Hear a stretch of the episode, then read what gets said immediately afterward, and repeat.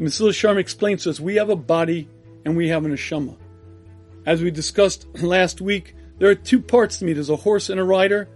the horse is the body, the rider is my neshama, I the one inside. As the body has many, many needs, so too does the neshama. If you don't feed the body, the body will die. But even if you feed the body, it has to be the right nutrients, and the body has to be able to absorb it. And this Shalom explains to us that so too the neshama. And the neshama is far more complex and far more up the food chain, so to speak, than is the body. And its needs are greater and its needs are even more complex and even more precise.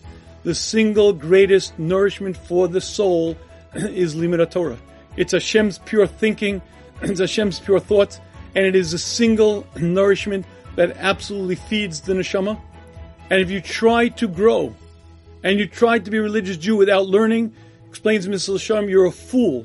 It's like a man who goes to the doctor and the doctor says, this is what you need. And the fellow says, uh-uh, I'm smarter than the doctor.